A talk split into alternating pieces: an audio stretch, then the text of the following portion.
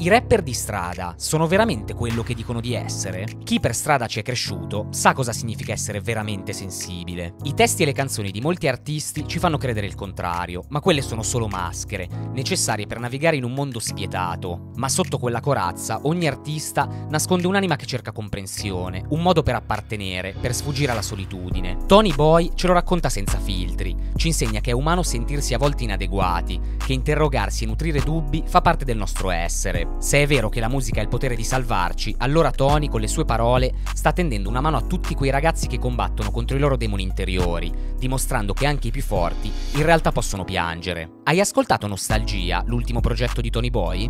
Che cosa ne pensi? Scrivicelo nei commenti e segui... Eh S. Musica e quello che la ispira.